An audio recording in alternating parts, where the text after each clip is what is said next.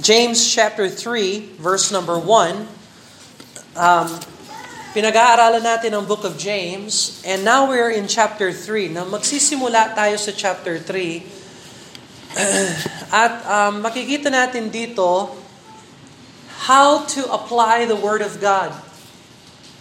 James has been teaching the church at Jerusalem and the scattered churches that will receive his letters, his letter, how to apply the word of truth that they have received. They have received the word of truth, and now they're going to live uh, the word that they received or put into practice.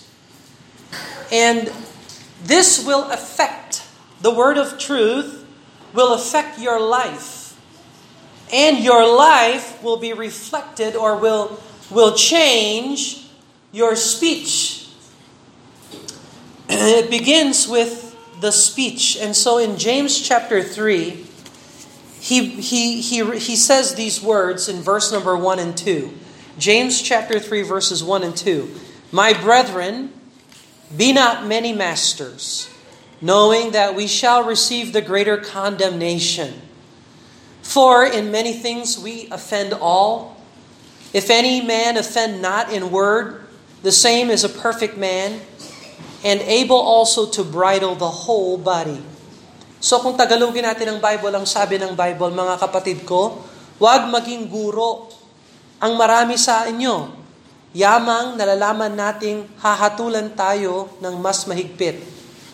Sapagkat tayong lahat ay natitisod sa maraming mga bagay, kung ang sino man ay hindi natitisod sa pananalita, ito ay isang taong sakdal at kakayahang pigilin ang buong katawan.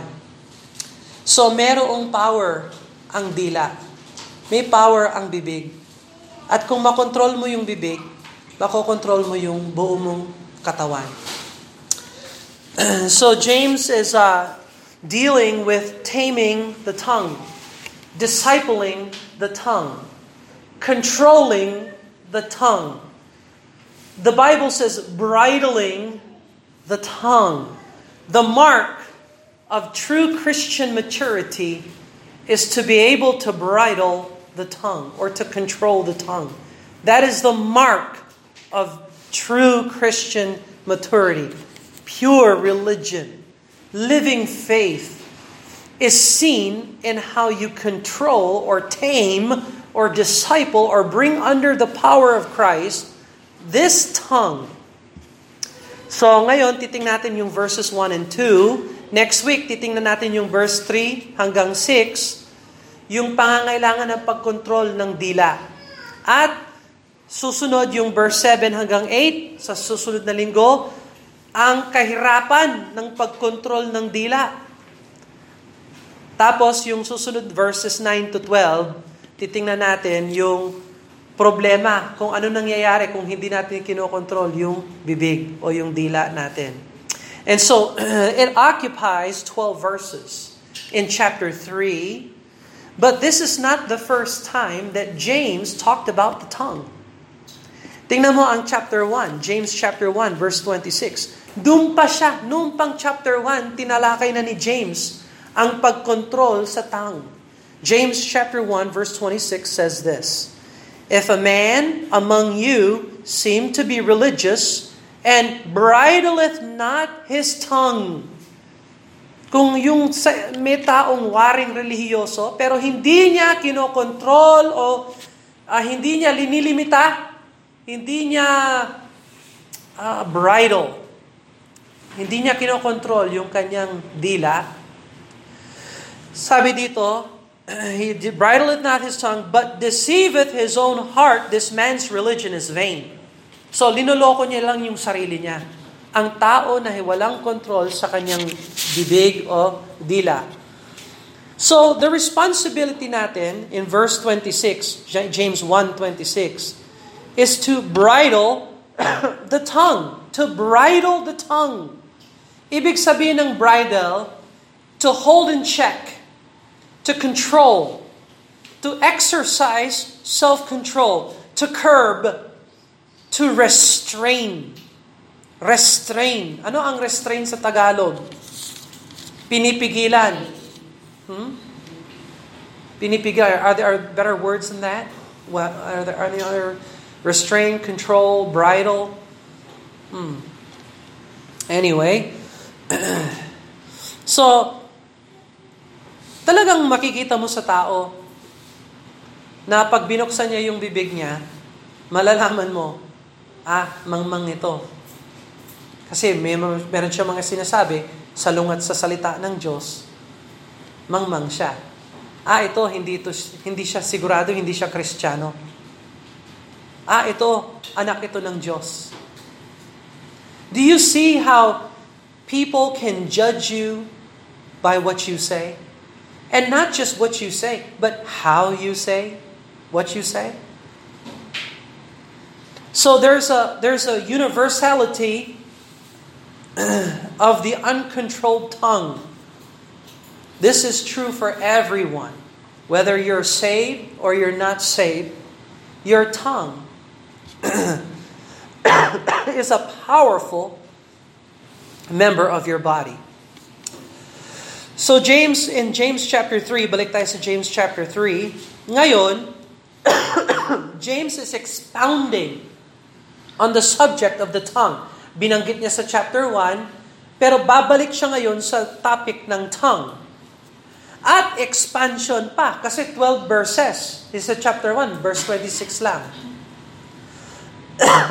sa chapter 2, makikita mo yung verse number 12.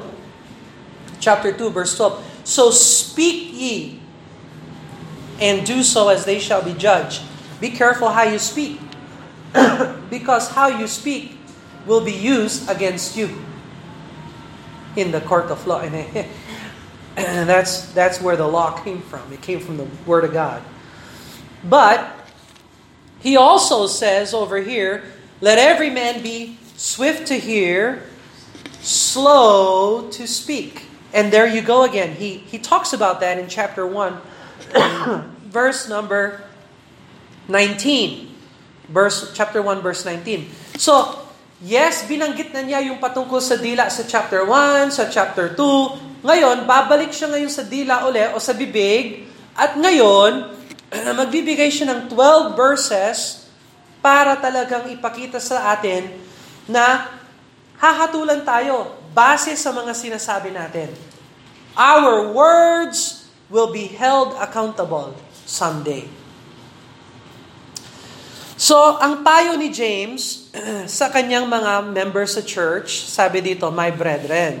Yan yung mga fellow members sa church, mga kapatiran. Ay inaasahan ni James na yung kinakausap niya, ligtas, saved, kilala si Jesus Christ. At sila ay pumupulong, at sila ay nabaptize, at sila ay kasapi sa, sa church. Let me say, kayo na tumanggap sa Panginoong Kristo bilang Panginoon Diyos at tagapagligtas, hangarin ninyo na maging member kayo ng isang Biblical Baptist Church. Para yung gifts na binigay sa inyo ng Diyos ay magamit nyo sa paglilingkod sa Panginoon. Kasi balang araw, magbibigay ng gandimpala ang Diyos sa lahat ng sa Kanya ay naglilingkod. Lalo na at doon sa simbahan na itinaguyod ng Panginoon. And so, my brethren, be not, sabi niya dito sa verse 1, be not many masters. Huwag maging guro ang marami sa inyo. Be not many masters. Pag sinabing masters sa Bible, ang pinag-uusapan dito ay teachers, tagapagturo. Halimbawa, yung pastor, nagtuturo ng salita ng Diyos kada linggo, pinag-aaralan natin ang salita ng Diyos, may magtuturo ng salita ng Diyos para alam ng Kristiyano kung anong dapat gawin, uh, uh, siya rin ay lumago sa pananampalataya. Pero ang payo ni James, huwag niyong hangarin na lahat tayo ay maging guro. Bakit? Dahil may responsibility ang lahat ng nagtuturo ng salita ng Diyos. Tingnan mo ang verse 1. Knowing That we, we, kasama dyan si James. We. Hindi lang you, pero we. We shall receive the greater condemnation or judgment. So, sa New Testament, Biblical Baptist Assembly, meron talagang kinikilala sa church na mga teachers. Tingnan mo ang Acts chapter 13 verse number 1. In the New Testament biblical churches, they acknowledge the teachers. There really are teachers of the Word of God. Acts chapter 3 verse number 1. Acts chapter 3, I'm sorry. Acts chapter 13. Acts chapter 13. Anong page sa sample Bible ang Acts chapter 13? 948. Thank you. 948. Acts chapter 13, verse number 1. Tingnan mo ang sabi dyan. Now there were in the church that was at Antioch certain prophets and teachers. So sa foundation ng church ng Antioch, may mga may mga propeta, sila yung sila yung kap, nung kapanahunan uh, ng wala pa yung word of God na buo katulad ng salin natin. ginagamit ng Holy Spirit ang tao para ibigay ang word of God. Ang tawag natin sa kanila prophets. Tapos meron din mga tao kinukuha yung word of God, pinag-aaralan, sinasaliksikan, tapos tinuturo. Ang tawag natin doon, teachers. Sa kapanahunan natin ngayon, sa New Testament Biblical Assembly, wala na hong prophets. Bakit? Kasi hindi mo na pwedeng dagdagan o bawasan ang Word of God. So, tingnan mo ang Revelation 22. Revelation chapter 22. Tingnan mo ang verse 18. Revelation chapter 22. Eh, hindi ko na kayo po tatanungin ng page kasi yan ang last book. so hanapin niyo yung last book. Revelation chapter 22. and verse number 18. Revelation 22 verse number 18. For I testify unto every man that heareth the words of the prophecy of this book, if any man shall add unto these things, God shall add unto him the plagues that are written in this, book. Verse 19, And if any man shall take away from the words of this book of this prophecy, God shall take away his part out of the book of life. So out of the holy city, from which the, from from the things which are written in this book. So hindi ho pwedeng dagdagan ng word of God. So wala na tayong ginagamit na prophets today.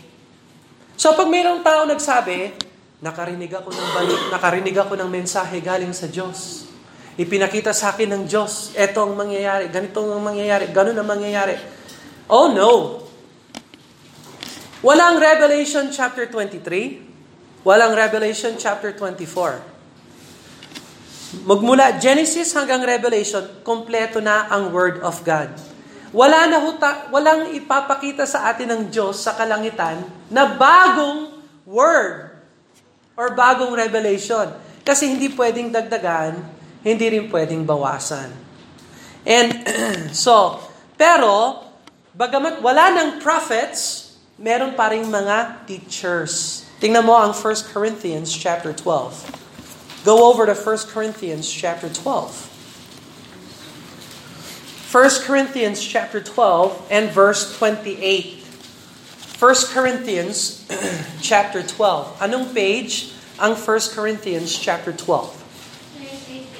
988. All right, very good. Thank you. 988 sa sample. 1 Corinthians chapter 12 and verse number 28. 1 Corinthians 12:28, Bible says this, "And God had set some in the church first apostles." So, nauna, nung nilikha ng Diyos ang church, una niyang ipinasok sa church yung mga apostol.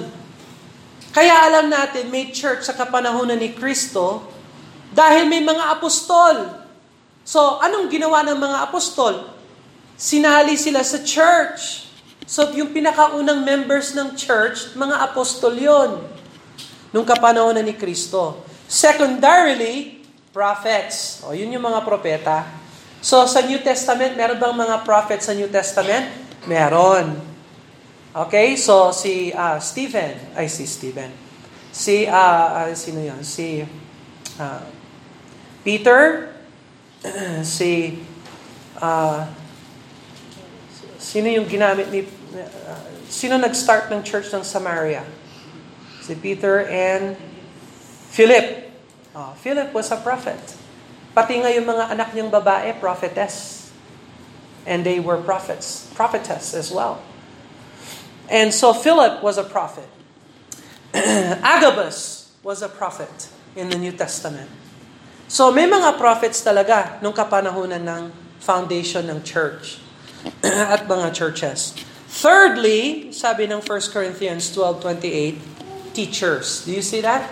So there are teachers in the New Testament biblical assembly. Ephesians chapter 4. Tingnan mo ang Ephesians chapter 4.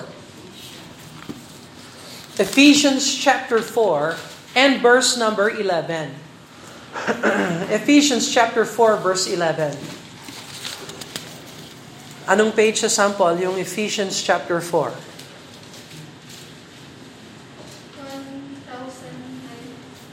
1009. 1009.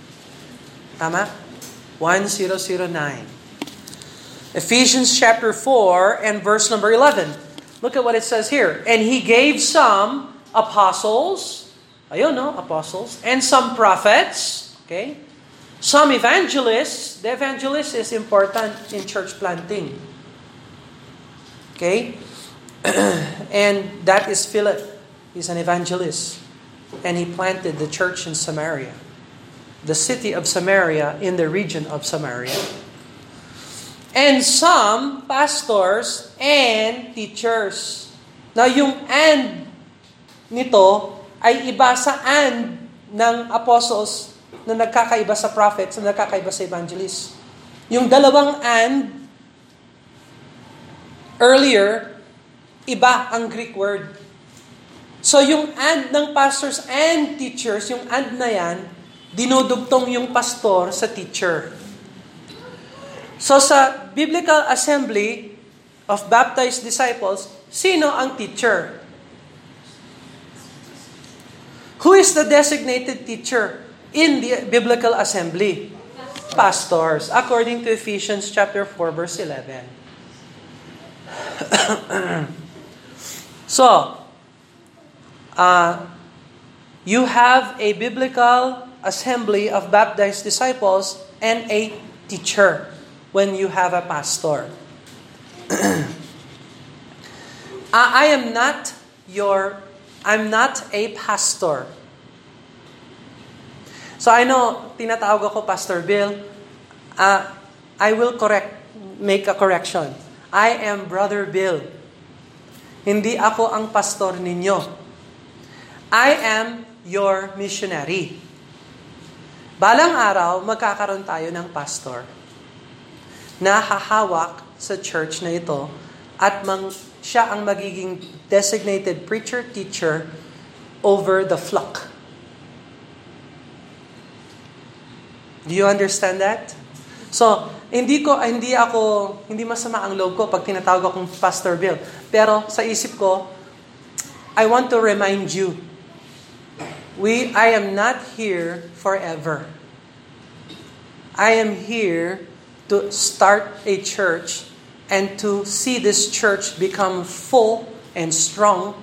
And God willing, God will bring us a man from within our congregation. and install natin siya as pastor and we will follow his leadership. That is biblical. Uh, Jesus Uh, look at John chapter 1, verse 38. One more. John chapter 1, verse 38. John chapter 1, verse 38.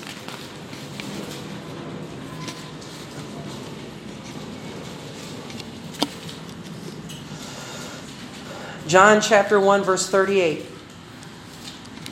Then Jesus turned and saw them following and saith unto them, What seek ye? Anong hinahanap ninyo? They said unto him, Rabbi. O yun, Rabbi. Which is to say, being interpreted, Master. Or, teacher. Same Greek word. Didaskalos. Teacher. Teacher. So tinawag siyang teacher. so ang sabi ni James, wag tayong maraming teacher. Wag niyong hangarin na kayo ay maging teacher ng salita ng Diyos na ituturo ninyo yung salita ng Diyos sa tao para ituwid nila ang kanilang pagkakamali. Dahil lahat ng nagtuturo ng salita ng Diyos ay mabigat ang hatol ng Diyos sa kanila. Sa atin, sabi ni James, sa atin. Sinali ni James yung sarili niya doon. Teaching is a gift. Is a gift. But do not fear if you have the gift. Fear God and use your gift for the Lord.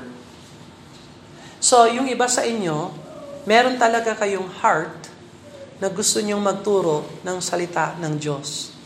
Ladies, you are biblically allowed to teach the Word of God to women, fellow women, and younger women and girls. Biblically speaking, walang pastora sa Bible na matuwid. Hmm. Merong nagpapastora sa Bible, pero anak ng demonyo yon. Si Jezebel. Nasa Revelation. Tapos ang dami pa niyang ginawang kabalastugan. Tapos tinawag pa siyang Jezebel. Talagang pang- pangit na yung pangalang Jezebel uh, hindi pwedeng maging pastora ang babae dahil sa 1 Timothy, ang sabi doon, if a man desire the office of a bishop, yung bishop, yan yung ebiskopo, yan yung pastor, yan yung elder. It's all the same words. Uh, different Greek words, pero same man. If a man desire the office of a bishop, he must be the husband of one wife. So, hindi ka pwedeng maging husband kung babae ka. Now, yung kapanahonan natin, yung lipunan natin ngayon, LGBT, wala sa kanila yun. Kung gusto mong maging lalaki, mag uh, eh, hormonal therapy, mutilation, mga ilang buwan lang, pwede kang maging man. Now, yan ang lipunan natin ngayon. Ang lipunan natin ay baloktot at hindi matwid at hindi alam ang tama at hindi alam ang uh, uh, kaliwa sa kanan. Hindi nila alam kung ano ang man, ano ang woman. Now, uh, sa Bible, uh, uh, ladies have the gift of teaching. You can teach fellow ladies, younger ladies, and girls. Or even young boys, whatever, pwede. you can privately teach a preacher. Biblically speaking. Okay? Naalala ninyo si Apollos? Sino nagturo kay Apollos? Si Aquila and Priscilla. Ano kayang tinuro ni Priscilla kay Apollos?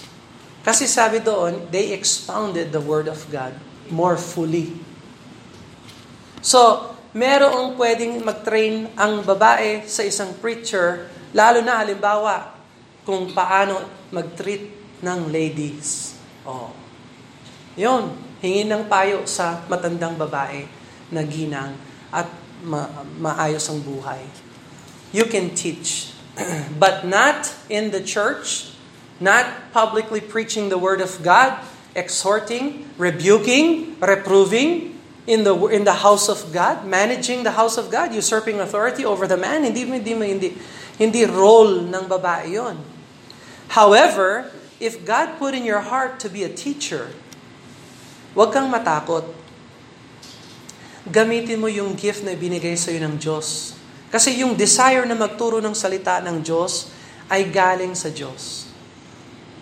Um, maraming mga kabataan gusto nilang maging teacher pero nahihiya o hindi walang karanasan. Uh, the the best way to become a good teacher is to practice and to do it. Gawin ninyo. Now sa church, hindi ka pwede magturo kung hindi ka good example. Ha? Paano mo sasabihin sa, ta- sa bata, maging faithful ka sa church, ikaw hindi ka faithful sa church. O if di pangit kang teacher, you are bad example.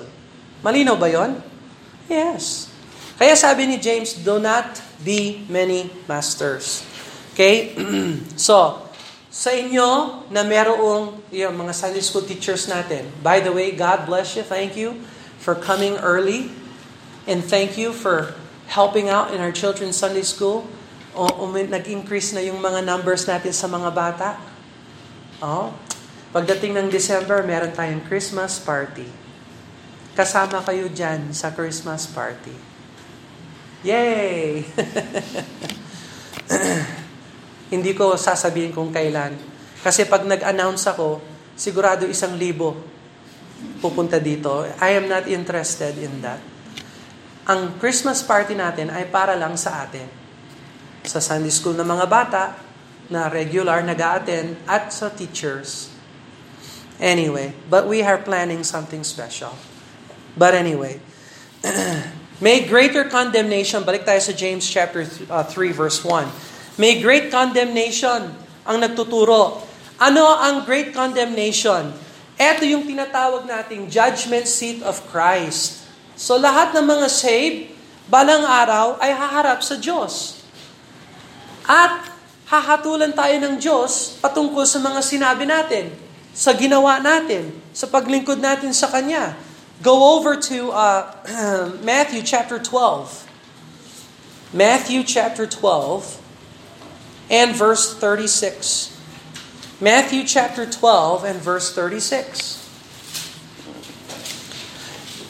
Matthew chapter 12 verse 36. But I say unto you, uh, by the way, anong page yung Matthew chapter 12? 831? Okay. 831 sa sample. Matthew chapter 12 and verse 36. But I say unto you that every idle word that men shall speak, they shall give account thereof in the day of judgment. So every idle word that you speak, you will give account to God, how much more will you give account to God on the words that you taught or said on purpose? The greater condemnation. So, alam nyo ba, yung lumalabas sa bibig natin ay galing sa puso natin? Look at this principle, Matthew chapter 12. Tingnan mo ang verse 34. Nasa Matthew 12 na tayo. Tingnan mo ang verse 34. O generation of vipers, how can ye being evil speak good things? Paano mo inaasahan na magsasalita ka ng magandang salita? Eh yung puso mo, viper, ahas. For out of the abundance of the heart, the mouth speaketh. Yan ang tandaan ninyo. Principle ito ng salita ng Diyos. Kung ano ang minemeditate ninyo sa inyong puso, yan ang lalabas sa inyong bibig. So yung mga anak ko, nanonood sila ng TV or hindi TV, video. Yung napanood nila, pagkatapos ng pagkatapos ng video na yan, ano ang sinasabi nila sa bibig nila? Nakita mo yung eksena ganito? Nakita mo kung paano siya binugbog ng ganyan? Ha? Ta, yun ang sinasabi nila. Bakit? Pinuno nila yung puso nila nang napanuran nila. So yung speech nila, kung ano yung napanood nila. Pagising nila sa umaga, Dad, naalala mo yung pinanood natin kagabi? Ah! Kung paano binugbog siya ng ganito? Yan. Aha. Bakit siya nagsasalita ng ganyan sa umaga? Kasi yan ang pinuno niya yung puso niya kagabi. Do you see that? Kung ano ang laman ng puso mo, yun ang pinag-uusapan mo palagi. That is biblical. So, kung puno yung heart mo ng ano, ng masamang balita, anong lalabas sa bibig mo? Eh, may bagyo na naman. Eh, walang pasok. Eh, traffic. Eh, negative, negative. Hmm. Eh kung pinuno mo yung heart mo ng Word of God, anong lalabas sa bibig mo? Wow, God is not against us, God is for us. Tingnan mo. Kaya napakaganda pag nasa church ka, matutunan mo itong mga principles na ito. Guard your heart. Keep your heart with all diligence, for out of it are the issues of life. So, this is important. Go back to James chapter 3. Tingnan mo ang babala ni James sa bibig natin. James chapter 3, verse number 2. For in many things we offend all. Whether you like it or not, kahit na gusto mo ayaw mo, mag-o-open ka talaga ng tao. Whether by accident or on purpose, we, here's what the, God, what the, what the Word of God says, we offend all. In many things, we offend all. Hindi ho may iwasan na makakatisod ka ng tao o matitisod ka ng tao.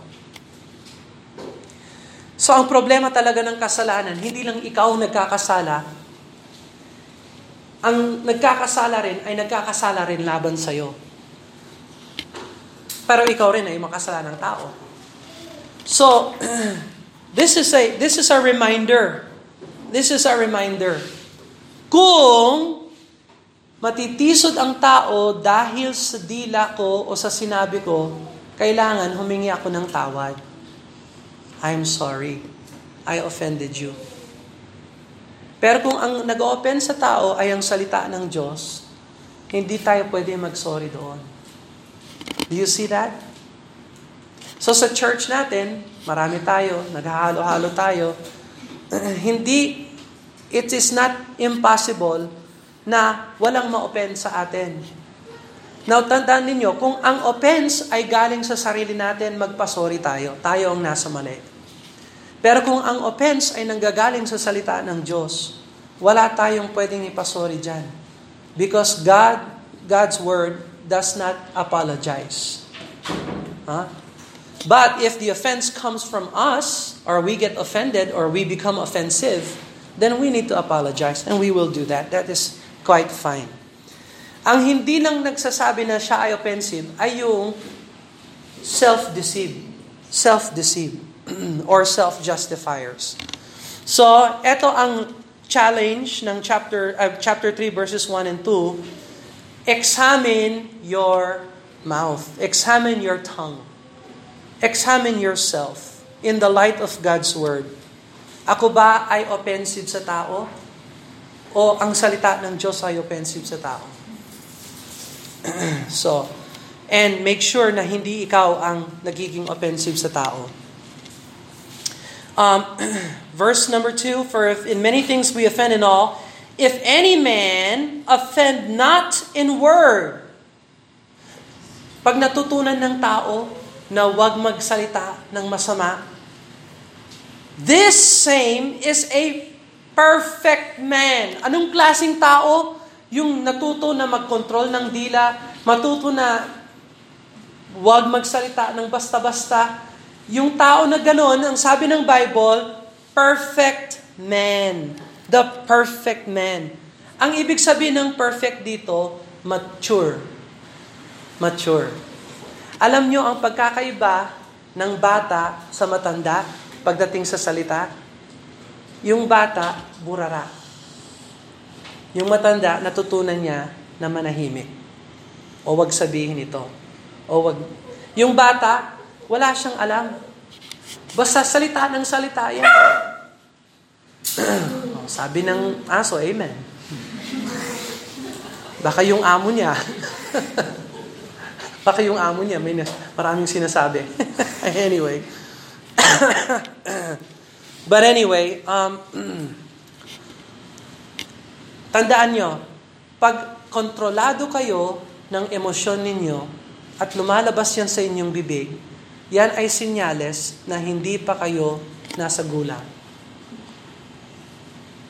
When you are controlled, when your mouth is controlled by your emotion, you are not spiritually mature.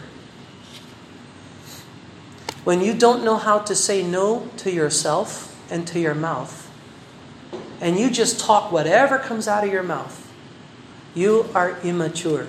You are a child, spiritually, emotionally immature. Eh, hindi mo naman alam kung anong sinabi sa akin. O, di bakit mo ibabato sa kanila yung binato sa'yo? Hmm? Wala silang karapatan. Yeah. I understand that. Pero kung sila ang nasa mali, ba't ilalagay mo yung sarili mo sa mali at gayahin sila? you, we need to learn what the Bible says, bridle your tongue. I-control yung tongue. Tingnan mo ang resulta pag kinontrol mo yung tongue mo. Verse number 2. The same is a perfect man and able also to bridle the whole body. Oh? Kapag nakontrol mo pala yung bibig, nakokontrol mo yung buong katawan. That is biblical. So James is arguing for the wise use and bridling of the tongue. Sino ang perfect example ng paggamit ng bibig? Jesus Christ. Tingnan mo ang 1 Peter chapter 2. 1 Peter chapter 2. 1 Peter chapter 2. You know, yung bibig natin may kapangyarihan na magbigay ng buhay o pumatay. That is how powerful your tongue is, according to the scriptures. You can give health and life by what you say, or you can kill and destroy by what you say. The perfect example is Jesus. 1 Peter chapter 2 verse 21. Tingnan mo yung ginawa niya. Ano yung page yung 1 Peter chapter 2? 1049. 1049. Page 1049 sa sample. 1 Peter chapter 2 verse 21. 1 Peter chapter 2 verse 21. For even hereunto were ye called because Christ also suffered for us, leaving us an example that we should follow his steps. Verse 22. Eto ah, i-follow natin yung example niya. Ano yung example niya sa verse 22? Who did no sin, neither was guile found in his mouth. Wala para wala pa lang masamang sinabi si Jesus Christ sa kanyang bibig. Walang guile, walang walang lapastangan, walang kasinungalingan, walang kadiliman, walang kabaluktutan, ang lumalabas sa bibig ng Panginoong Kristo even though He is suffering. Even though He is suffering. So talagang ang best example ng pagkontrol ng dila ay ang Panginoong Kristo. Study Him. Study how to speak with the spirit of humility and of a learner instead of a master. Can the tongue be tamed? Pwede bang i-control ang dila? Sa kapangyarihan ng laman, hindi. Pero sa kapangyarihan ng Espiritu Santo, yes. Yes, you can. Inaasahan ba ng Diyos na i-control natin yung dila natin? yes. Eto, be not many masters, sabi ni James.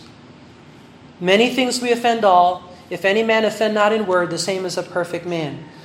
James anticipates that we can control and tame and disciple and bridle the tongue, but never in the power of the flesh. Only in the power of the Holy Spirit of God. Kasi yung Holy Spirit, siya ang spirit of wisdom. The Holy Spirit is a spirit of wisdom.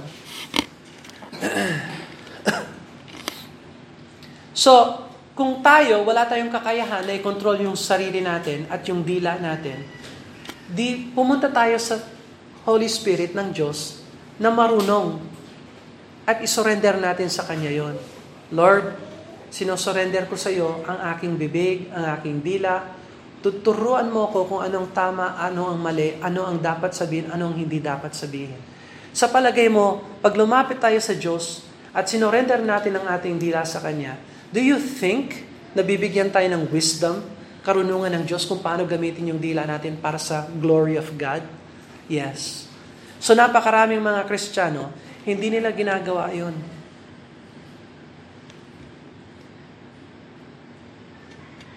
Kaya, pag may problema, kung ano-ano na lang ang sinasabi.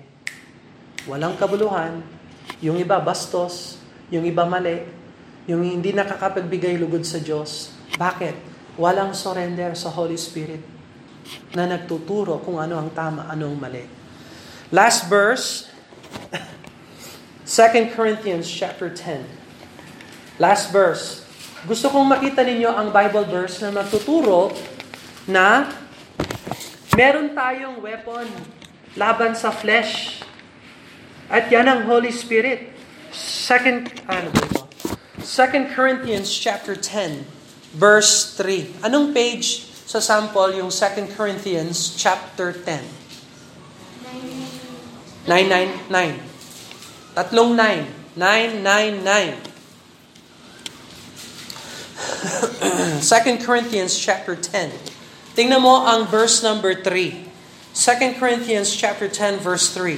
For though we walk in the flesh, we do not war after the flesh. So ibig sabihin, wag niyong, alimbawa, narinig niyo yung pagtuturo ng ganito, wag niyong gamitin yung dila niyo sa mali.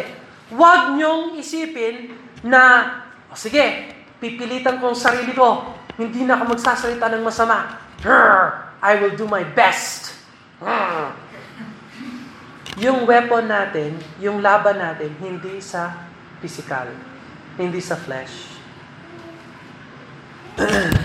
1 Corinthians 10, 3, no? 3 yon. Uh, number 4, verse 4. For the weapons of our warfare are not carnal. Hindi ho carnal.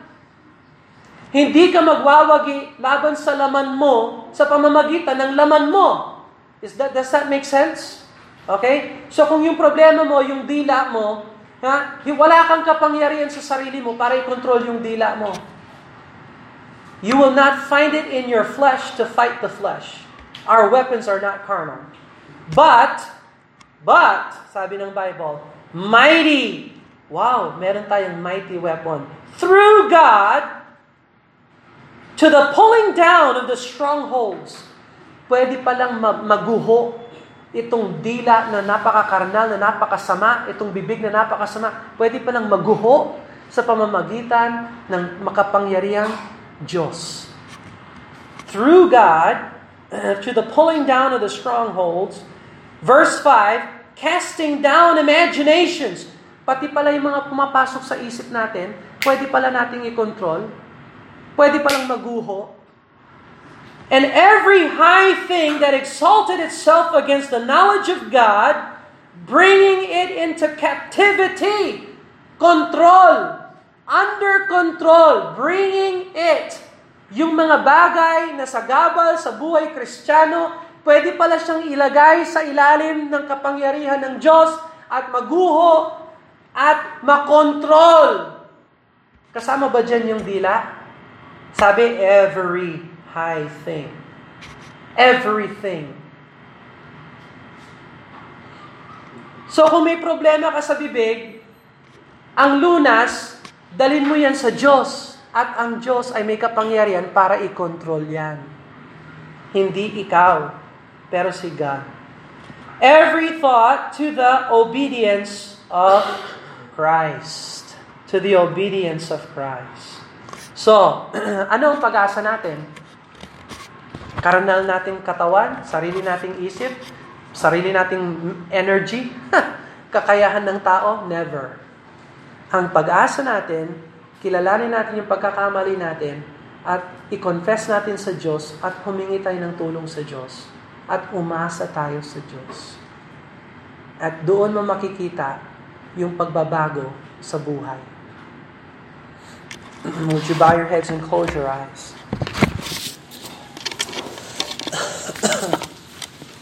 Gaya ng hindi kaya ng laman na kontrolin ang bibig, hindi rin kaya ng laman na iligtas ang iyong kaluluwa.